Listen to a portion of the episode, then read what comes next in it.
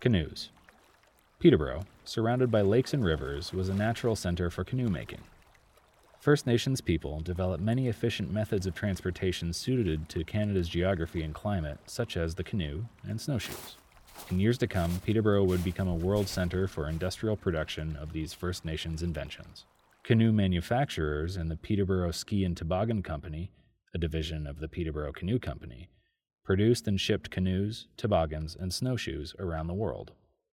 The Peterborough Canoe Company was started by John Stephenson of Ashburnham and Tom Gordon of Lakefield in the late 1850s.